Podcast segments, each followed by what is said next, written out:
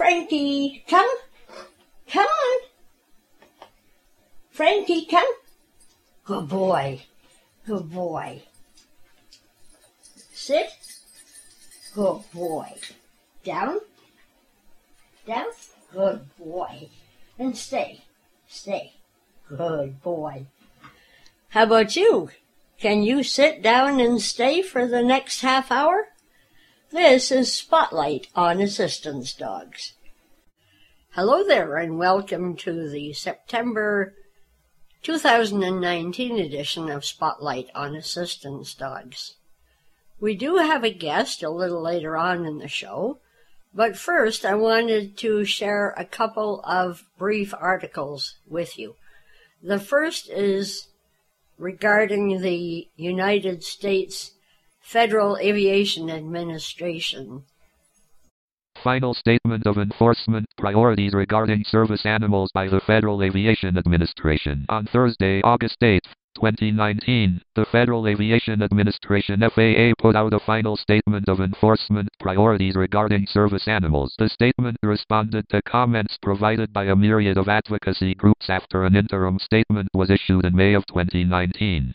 This final statement supersedes previous statements. The new statement provides several provisions that positively impact the travel of guide dog users. First, service animal users are not required to provide advance notice to airlines before they travel with their service animals. Airlines previously proposed new policies that would require up to 48 hours of notice before a passenger flew with a service animal. However, the final statement prevents airlines from doing so for people flying with service animals. Airlines can only request such notice if the flight will exceed 8 hours in length. This guideline allows for service animals to fly more easily without having to pre-plan before trips. In the instance where the flight will exceed 8 hours, an airline can then ask for documentation that the dog will not to leave on the plane. Also, the airline can request early check-in for such situations. Next, if a situation presents itself where an airline employee questions the legitimacy of a service animal, the airline employee is allowed to ask limited questions concerning proof that the dog is a service animal. This limit limited questioning is comparable to the three questions business owners are permitted to ask patrons under the Americans with Disabilities Act when the legitimacy of a service animal arises. Finally, a request for documentation is only permitted when determining whether a dog poses a direct threat to other travelers or airline employees. If an employee believes a service dog poses such a threat, the airline is allowed to ask for documentation to demonstrate factors such as the existence of vaccinations, the behavior of the dog, or the history of the dog's training. The test used to determine what documentation is permissible is that the documentation must be reasonable to believe that it would assist in determining if the dog poses a direct threat. The final statement also stressed that breed and age restrictions for dogs are impermissible. The FAA stated that a notice of proposed rulemaking should be issued in the fall of 2019.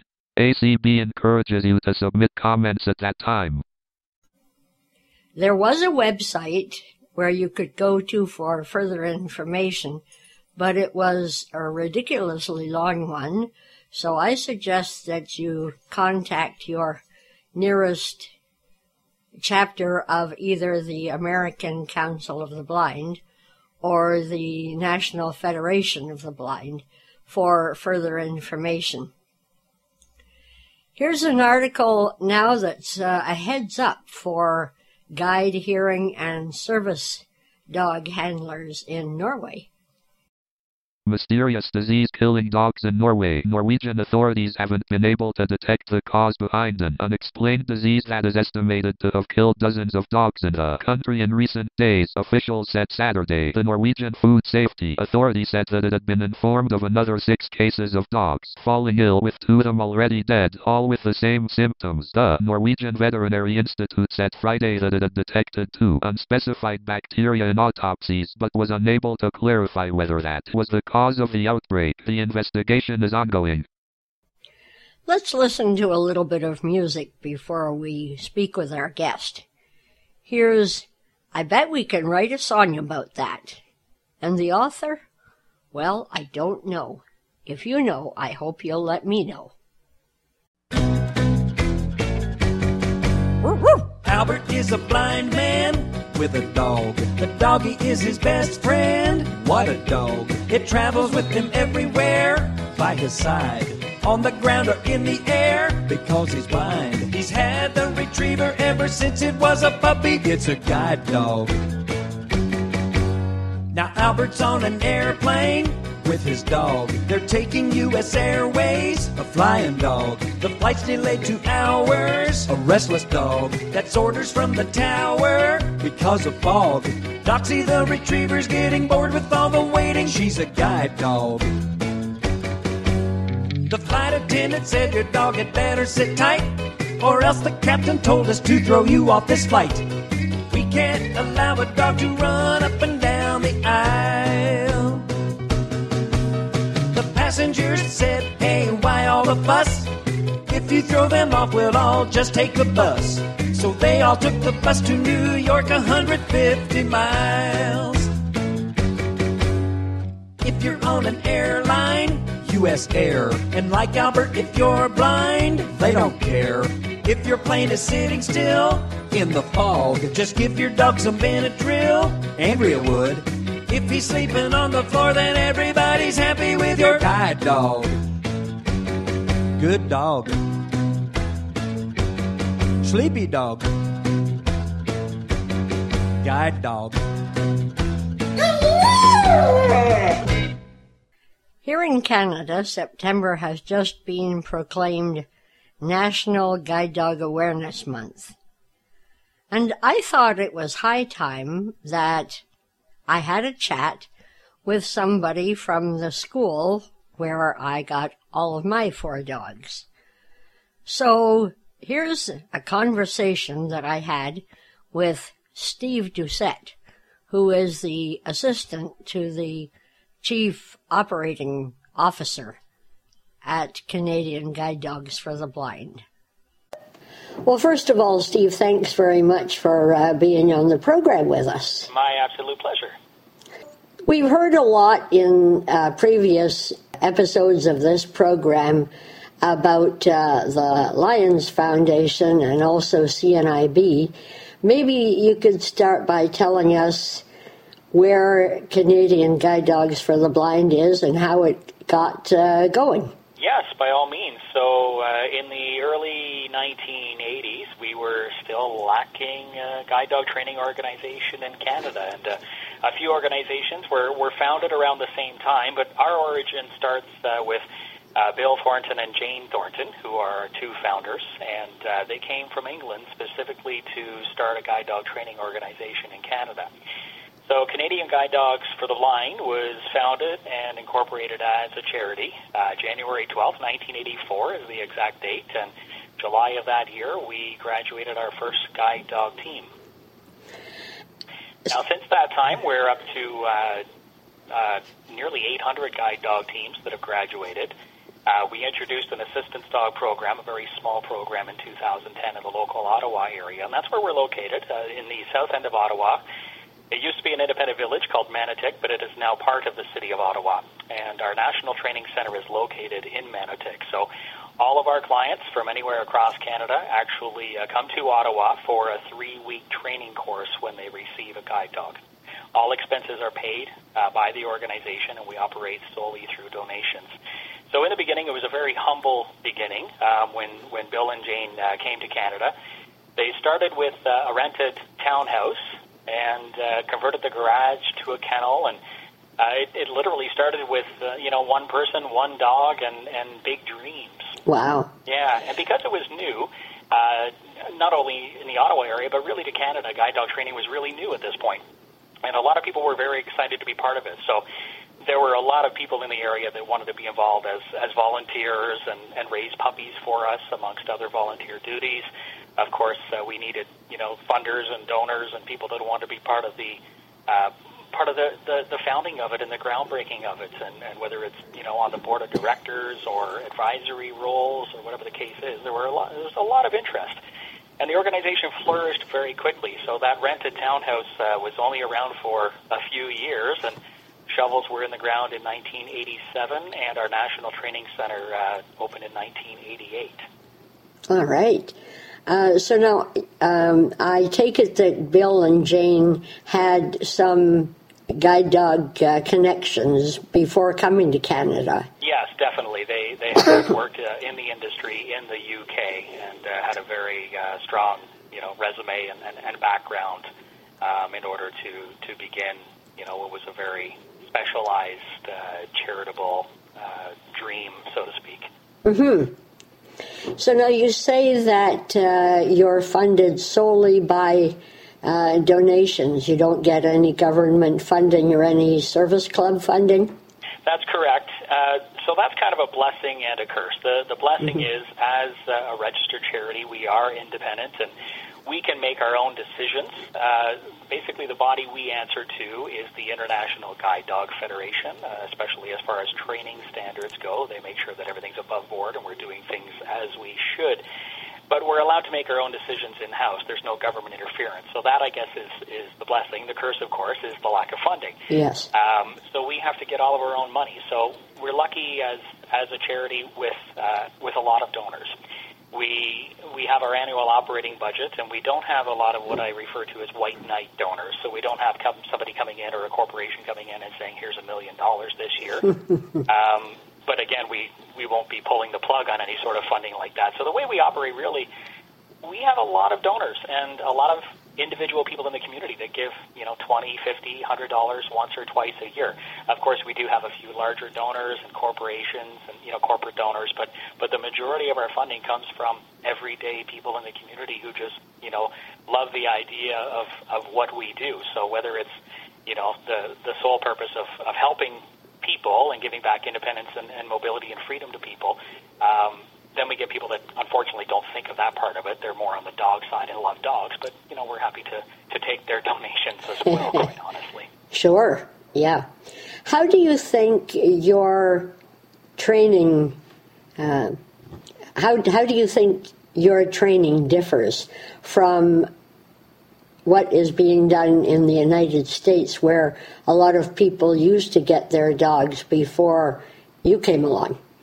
Well, the credible organizations all fall under the umbrella of the International Guide Dog Federation. So training training standards are very similar, but there are subtle differences with every organization. So what we usually say to people is you know what? Everybody has a personal choice as to where they'd like to go, whether it's in the U.S. or another organization in Canada. But why do they choose to come to Canadian Guide Dogs for the Blind? And and that's what we like to do is sort of toot our own horn and, and tell people what we think sets us apart. So one of the things that we we think sets us apart is first of all our puppy raising program, our puppy walking, as it's originally called, the UK term where people, uh, as volunteers, take a puppy into their home for the first 12 to 18 months of the puppy's life and teach obedience and socialization and lay a solid foundation and groundwork for the puppy before it moves into formal guide dog training. Now, a lot of organizations do that, but we feel that we have a very highly supervised program. So we even have people that have never had a dog in their life, and they come into us as a puppy raising volunteer, and you think, wow, why would you want somebody with no dog experience? But they're they're a lot more willing to obey the rules and guidelines that we have, which, which of course, um, correlate to this dog becoming a guide dog. So because it's highly supervised, we don't just send our puppies anywhere. We're a national organization, but our puppy raising program sticks to the local Ottawa area and through to the greater Toronto area. And the reason for that is so we can highly supervise the puppies and the families that are raising them. And we feel that makes a better quality dog at the end of the day. And I've heard a lot of people really compliment our dogs as some of the best guide dogs within the industry, um, especially here in North America. One of the other things we feel sets us apart is our aftercare program. So lots of organizations, again, after, have aftercare and follow up, um, but it's something that's very, very important to us. We don't just, you know, train somebody and train a dog and give them a dog and say, here, you're on your own, call us when you need another one. We're, we're there with immediate follow-up in their own community. Uh, we visit six months after they graduate, at least once annually, and, and we're there in between to resolve any issues. Of course, you know, part of the economical way of doing it is to try resolve issues by email or telephone calls if we can. But in a worst case scenario, we travel to the person's home community and, and work with them and their dog. So it's it's a lifelong relationship often for us. It's it's not just a case of okay, they chalk up another another dog and another client, and here's another number to put on the tote board. It's it's a case of that person is now part of our guide dogs family at Canadian Guide Dogs, and and you know we we often have people back for uh, you know consecutive or you know retraining on on consecutive dogs, and people have been here for you know two, three, four, and even five dogs at this point since 1984. Some of our original clients have been back that many times, and and often it's a lifelong relationship, so that's very important to us. I call that annual visit a, a driving test. Yes, a little bit, and, and you know what? That's a great analogy, Devin, and I I often use. Um, car and driving analogies with with people in in the public because that's something that resonates with them. And and what I usually say to people um, that have no idea how things work is I say imagine if I you know 20 years after you got your license if I make you go to a driving test. You'd fail probably if you drive the way you do every day. People don't have their hands at at you know 10 and 2 or I think it's 9 and 3 now they're supposed to do. They have the radio on they're eating a sandwich while they're driving people develop bad habits, and it's the same with somebody with a guide dog. Often they take shortcuts, and it might be something that works for them in that specific dog they're using, but it may not on the next one, or it might be something that works temporarily, but you're actually developing bad habits that could become a safety issue down the road. So, so yeah, it really, it really is like you know doing a driver's test all over yeah. again. Mm-hmm. Do you ever do any uh, home training, like going to people's homes? Don't do home training per se, but as part of our aftercare program, we do training in somebody's home community. So, so really to explain it better is people come for a three-week training course at our National Training Center. They graduate at the end of that, go home with their guide dog. Now we take everything they've learned, all the principles they've learned in the training in the Ottawa area, and basically apply it to their specific routing and daily routine in their home community. So the course is in Ottawa. Um, but with the immediate follow-up aftercare of a couple of days, um, we also do work with them in their home community. Most of our training is residential training. We might make the odd exception for somebody that lives in the Ottawa area, uh, but we feel it's important for somebody to come to our National Training Center. Um, the residential training is something we think is important. A lot of the reason is the bonding. Um, you know, when you're asking somebody to literally entrust their life to a dog, especially a first-time handler who's never had a guide dog before, um, that's absolutely huge to say, here's a dog, trust it with your life. And, and you really have to have that strong bond and connection. And we just feel being away from home, focusing on the training, not worry about who's picking up the kids at school and who's making dinner tonight and what time is, you know, the wife or husband going to be home from work and how do I fit this into my schedule. This is your schedule. You come and train and it's like going away to school morning till night of course, there's off hours, but we want you to focus on your dog, caring for your dog, bonding with your dog, and training with your dog. And, and we feel at the end of the day we're going to have more successful guide dog teams by doing it that way. Mm-hmm. Uh, speaking of uh, training methods, do you use uh, clicker training? Seems to be uh, quite popular popular these days, and I'm wondering if you use that. Yes, we do. Yeah, indeed um, and and even down to uh, you know to our puppy walking program, our puppy raisers. Um, you know, we do whatever it takes to to basically have the outcome of a, a good, uh, a well trained guide dog. You know, so so for example. Um, with labs and retrievers, especially, of course, they're very food oriented. We try to do praise, reward as much as we can, but sometimes you have to revert to food. Um, so, you know, we'll use a piece of kibble out of their daily intake of food, basically you know, I, I kind of explain it to people where if you feed a, a dog a, a cup and a half of food in the morning, you might give a cup and a quarter and keep a quarter cup in a Ziploc bag throughout the day, and that's how you basically reward the dog. So they're not having a a daily food intake more than they should and not gaining weight and staying healthy, but at the same time getting rewarded. So we try not to do things like that if we don't have to, but uh, clicker training is certainly part of the whole process as well. Mm-hmm. And uh, you mentioned earlier that you do have a small uh, service dog training program. Do you ever do uh, training for any dual purpose dogs? No, ours is strictly uh, two separate programs. So we were founded basically to train guide dogs, and that is predominantly what we do. All of our dogs that uh, are bred within our own uh, canine development and breeding program, they're raised with the intention of them becoming a guide dog uh, for a person who is visually impaired or blind if at some point in formal training we see that the dog either isn't capable of doing the job or just doesn't want to do the job, then we may consider moving them into our assistance dog program. And our assistance dog program is within 200 kilometers of Ottawa only. and it's strictly for mobility related disabilities. It's a very, very small program, and to be truthful, Devin, it's a secondary program for us. Mm-hmm. Our, our bread and butter, so to speak, our primary focus has always been and will continue to be guide dogs for the blind. But we had a couple of dogs every year that we deemed, you know what, they, they actually show signs they want to work, but there's just something about them where they, they, they can't get away from natural instincts or can't you know take on the role of a guide dog, but would be able to help somebody in another fashion. So so that's why we decided to start that program in 2010. But it's uh, it's local and and small, and, and probably will stay that way. Now, I know you were talking about fundraising. Um, did I hear a, a, rumor that you might be building a new residence? At this point, it's certainly much more than a rumor. If anybody drives by our property, it's pretty evident at this point. But yes, we're, we're building basically a couple of replacement buildings to our existing uh, buildings. So, our National Training Center property includes a residence for our clients when they're here training, and also a separate building, a kennel building for our dogs that are in the formal guide dog training program, and we are uh, basically very close to opening two new buildings. Wow. We will keep the current buildings. They'll be renovated and used for another purpose. That'll be kind of phase two of the project. But we're really excited to have these two new buildings. They're really going to enhance what we do. Um, and it's not necessarily about expansion. It, it might increase our, our production numbers and how many guide dog teams we put out uh, a, a little bit, but it's more about just being modern and staying with the times. And, and one of the examples that I always give where, where people go, yeah, okay, that makes sense. It's, it's a very simple example, actually. But right now, our clients share a washroom facility. Mm-hmm. Um, so basically, when clients come and train here, two clients will share a bathroom.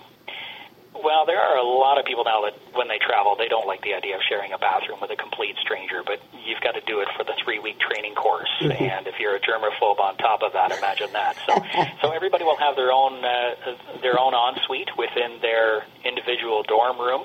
They'll have their own kitchenette, which wow. is something new. They'll have their own patio access, private patio access to relieve their dog instead of having a, a shared space and taking turns.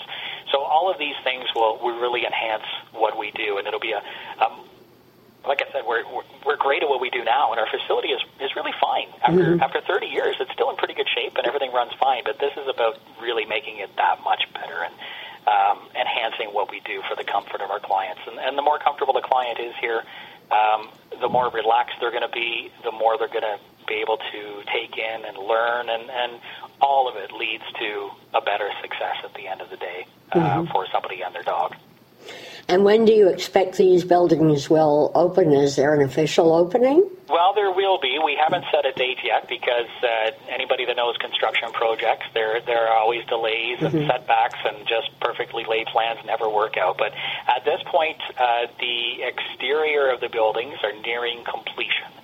So tentatively, we're looking at probably January of 2020 to open our kennel building, and our new residence will be uh, ready close to around the same time. But we don't have clients in residence in the harshness of winter in Ottawa in January, February. So, so we're looking at our first class of 2020 to open the new facility. So those will be some very lucky clients to, to be the first uh, group to, to live in the new residence, and that'll be uh, March or April once we get our training schedule set for next year. Yeah, terrific.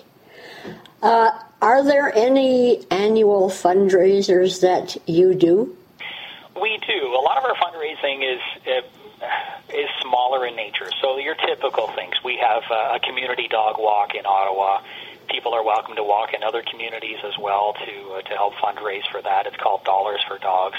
We do a golf tournament every year. We do a garden party and tea, a fundraising motorcycle ride. So a lot of typical things that many charities do. Um, a lot of them are smaller in nature, but it's it's as much about getting our name out and awareness as it is fundraising. Of course, we want to make money off of these events for for the sake of uh, operating through donations, but but a lot of it is just an excuse to get out into the community. Because if we you know go to a golf tournament, for example, um, we might you know make five thousand dollars off a golf tournament, but there might be somebody there who just likes to golf, and a friend brought them out for the day, and they had no idea that we even existed or what we do, and and something touches them um, you know, we have a speaker at the function who has their guide dog, and, and they tell their their story, personal story, and suddenly that person becomes a regular donor. So, so it's it, it's about getting out into the community and making people aware of what we do, as as well as you know, fun events that uh, that people enjoy participating in. If someone would like to find out more about Canadian Guide Dogs for the Blind, where, where can they go? The simplest spot is our website, of course, which is guidedogs.ca.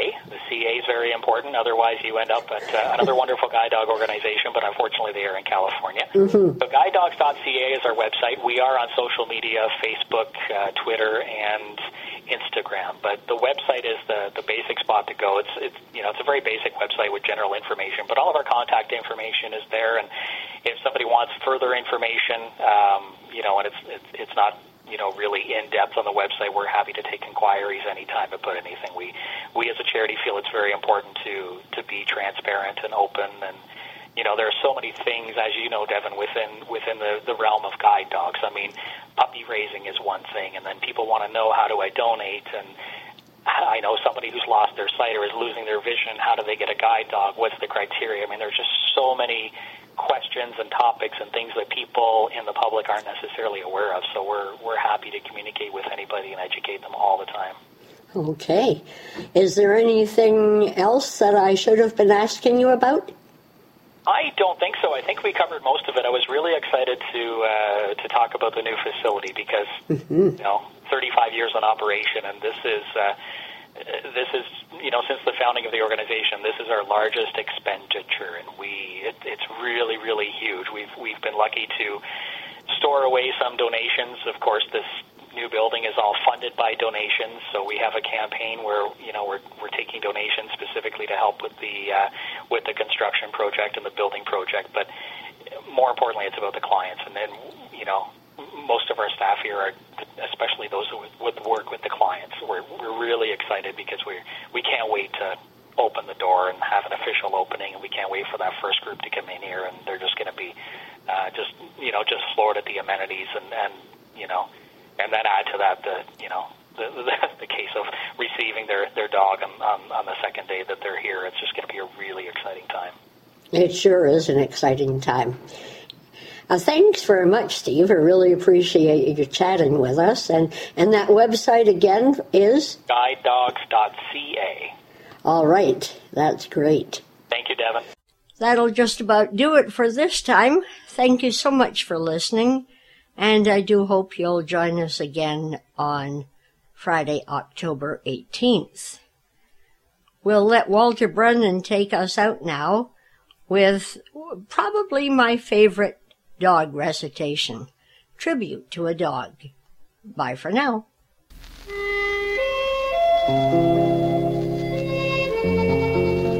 The one absolutely unselfish friend that a man can have in this selfish world the one that never deserts him, the one that never proves ungrateful or treacherous, is his dog.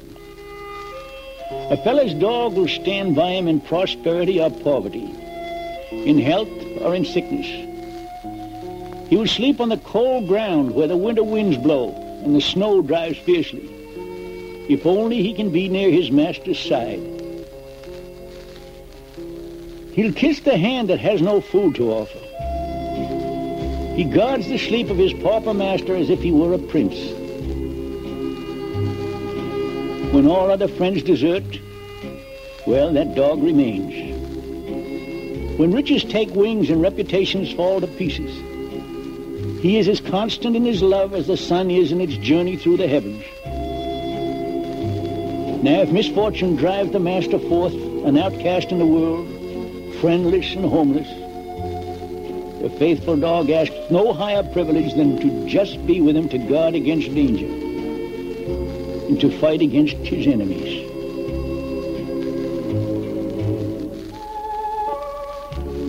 When the last scene of all comes, and death takes the master in its embrace, and his body is laid away in the cold ground, no matter if all other friends pursue their way, there by the graveside will the noble dog be found.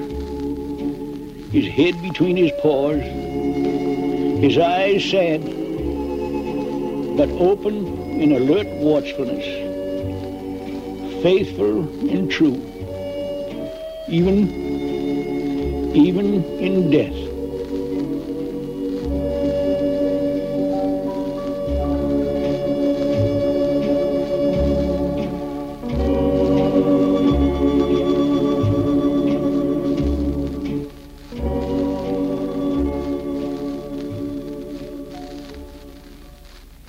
You are listening to the Global Voice, radio for all.